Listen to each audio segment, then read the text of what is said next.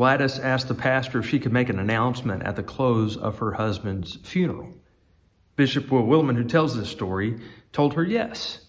He said yes, even though this is not something that was typically done at a funeral. He figured that maybe she just wanted to get up and to thank everyone for making the effort to come out to this funeral service.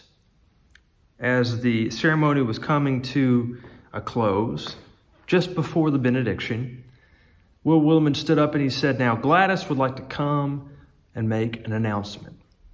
Gladys stood up and she said, Everyone is invited over to the house right after the burial for a good time. I've got plenty of good food. I've got a cooler full of drinks, and we're going to send John out in style. We're going to throw a big party. After all, John would want it that way. And I have to admit that as I hear the story, it seems kind of strange. Funerals and parties don't seem to go together, do they? They don't really seem to fit. There are times when a party is appropriate, but there are also times when a party seems inappropriate. And that brings us to our text this morning as we continue our sermon series exploring the parables of Jesus called Moral of the Story. Last week we looked at the parable of the Good Samaritan, and this morning we turn our attention to the parable of the prodigal son.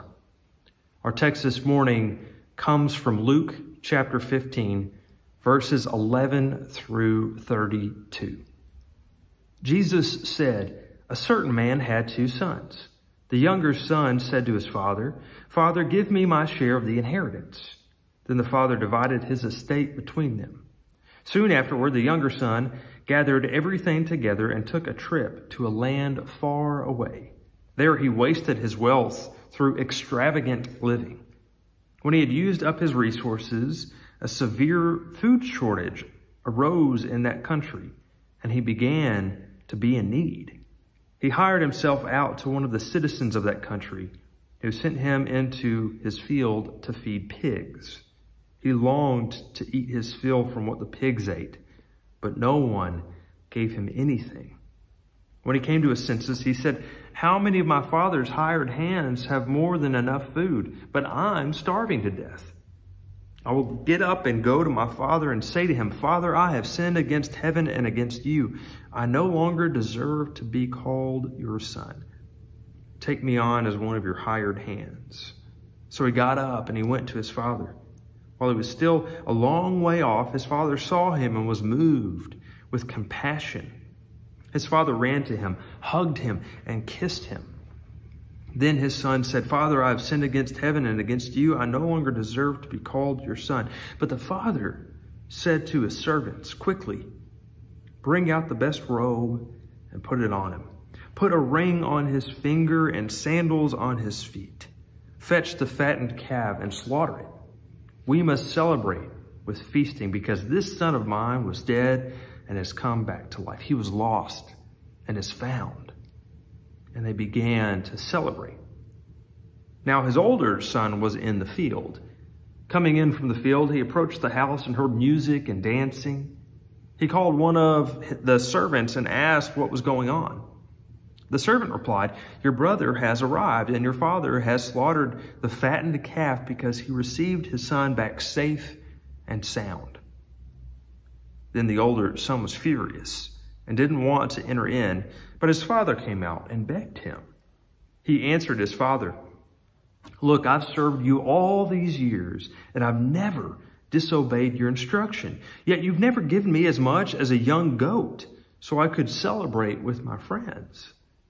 But when this son of yours returned after gobbling up your estate on prostitutes, you slaughtered the fattened calf for him.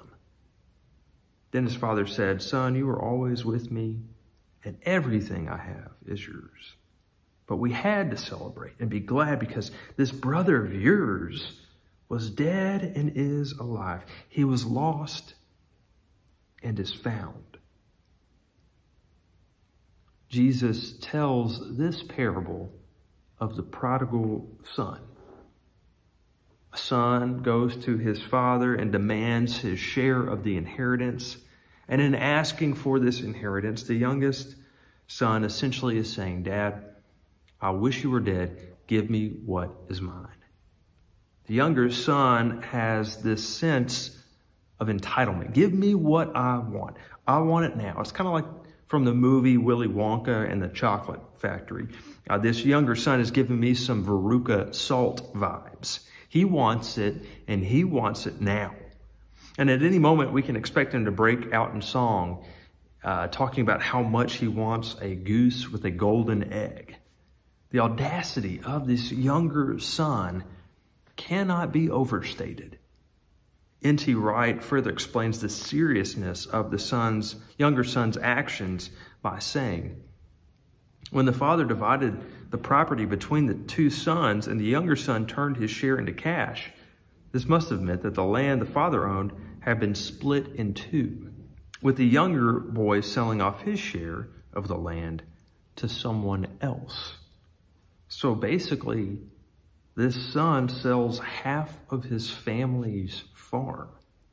This farm that has probably been in their family for generations is now being carved up and half of it is being sold to someone else.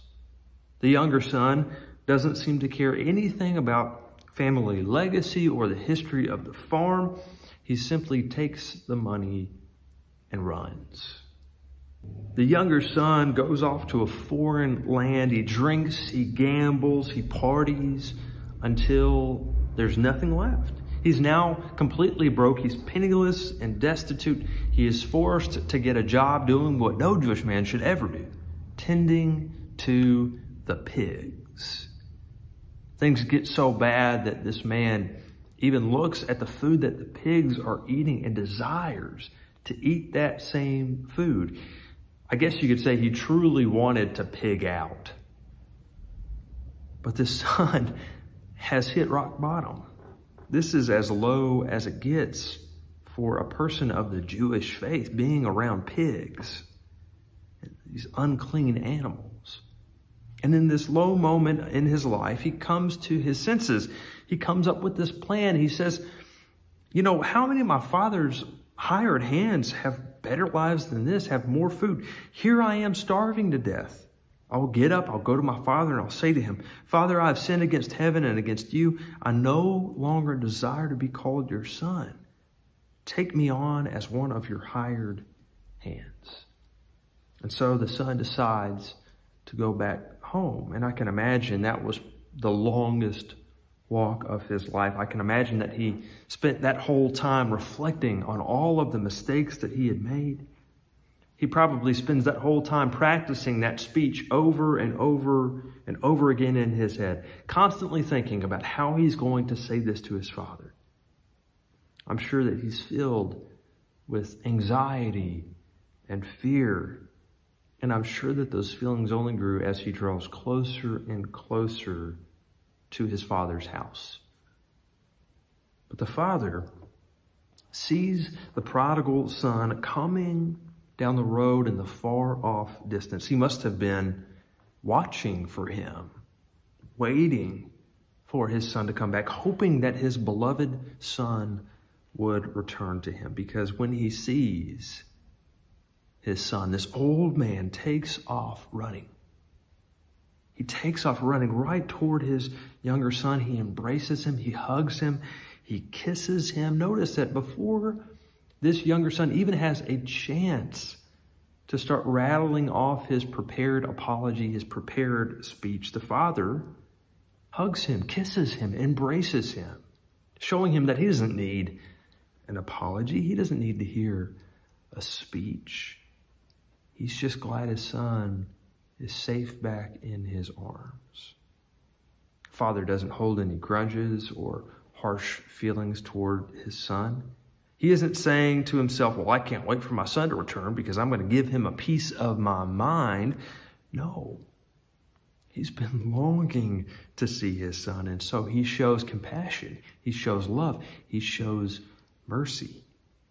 He forgives him of his sins and he welcomes him back home with open arms. The Scottish theologian William Barclay argues that this parable should never have been called the parable of the prodigal son, for the son is not the hero. It should be called the parable of the loving father, for it tells us rather about a father's love than a son's sin. The love of this father is really extravagant because not only does the father forgive his son, but he also throws him a party. Now, again, this is pretty strange. He's throwing a party for his son who has done too much partying. It's like throwing a party at a funeral. It doesn't make sense. And sure, you know, the father should be happy that his son has returned, but should he really be throwing him a party? You know, typically when a, when a son or daughter acts this foolishly, there are some serious repercussions. They're grounded. No television, no phone, no video games, whatever, for a whole year at least. Instead, we see a young man who is lovingly welcomed home and celebrated with a lavish party. But this is not where the parable ends. We see the welcoming of the prodigal son from a loving father, but then we see a much different response from the older brother. The older brother had been working in the fields. Notice he's out doing his job, doing what he should have been doing all along. And he hears this commotion. He hears this music. He sees this dancing. He smells the food and he learns of his brother's return. And he gets upset.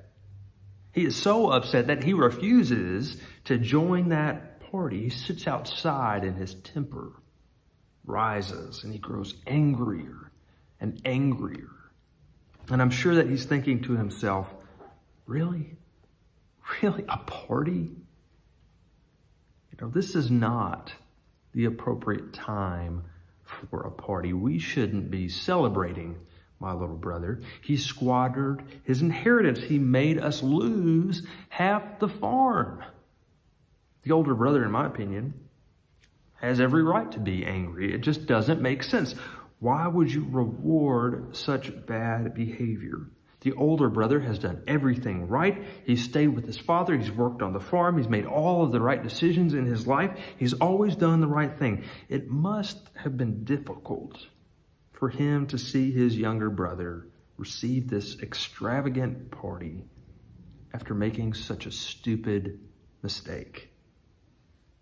Why doesn't his father throw a party for him instead? Over time, the father realizes that his older son has not joined the party, so he goes outside and he begs for him to come in. The brother is indignant. He has conversation with his father, calling him out. He says, look, I've served you all of these years and I've never disobeyed your instruction. Yet you've never given me as much as a young goat so I could celebrate with my friends. But when this son of yours returned, after gobbling up your estate on prostitutes, you slaughtered the fattened calf for him. Then his father says, Son, you are always with me, and everything I have is yours. But we had to celebrate and be glad because this brother of yours was dead and is alive. He was lost and is found. N.T. Wright further explains this conversation. Everything the father has belongs to the older brother because the younger brother has spent his share. And that is part of the problem. The older brother sees all too clearly that anything now spent on his brother will be coming out of his own inheritance. The older brother is so frustrated with this situation that he fails to show his own brother compassion. I think the older brother isn't as mad at his younger brother as he is at his father. You know, I, think the older brother is probably glad that his younger brother is okay, that he's back home safe, but he's furious that his father is rewarding this bad behavior. He wants the punishment to fit the crime. But this party is a message of forgiveness from a father to his son. The party is a symbol of forgiveness. There are a number of places in the Bible where the forgiveness of God is described as a celebration. In Zechariah 3 4, the prophet says that Israel stands in dirty clothes before God because of Israel's sin. The prophet says, Take off his filthy clothes. Look, I have removed your guilt from you. Put on priestly robes. It's almost exactly the same as this parable of the prodigal son, where the father says to the servants, Quickly bring out the best robe and put it on him. Put a ring on his finger and sandals on his feet. Fetch the fattened calf and slaughter it. We must celebrate with feasting because this son of mine was dead and has come back to life. He was lost and is found. In the Gospels, we see that Jesus is kind of known for enjoying parties, even at inappropriate times and even with inappropriate people. Jesus partied so much that he was accused of being a glutton and a drunkard. He communed with tax collectors and prostitutes and sinners. So maybe we can draw a parallel between the Father and this parable and Jesus. A party is a sign of forgiveness. If that is the case, then I'm glad that Jesus likes to party. I'm glad that Jesus likes to celebrate. But you know, often we respond like that older brother. But he doesn't deserve a party. But he doesn't deserve forgiveness. And here's the thing the older brother is right. The prodigal son doesn't deserve forgiveness. He has done nothing to deserve a party. And just like the prodigal son, we don't deserve forgiveness. We don't deserve a party. We don't deserve grace. But Jesus responds, It doesn't matter. I'm going to throw you a party anyway. The parable ends with us not knowing what happens. Does the older brother continue to sit outside and sulk? Or does he decide to join the party? Friends, I invite you this morning to go and join the party. Amen.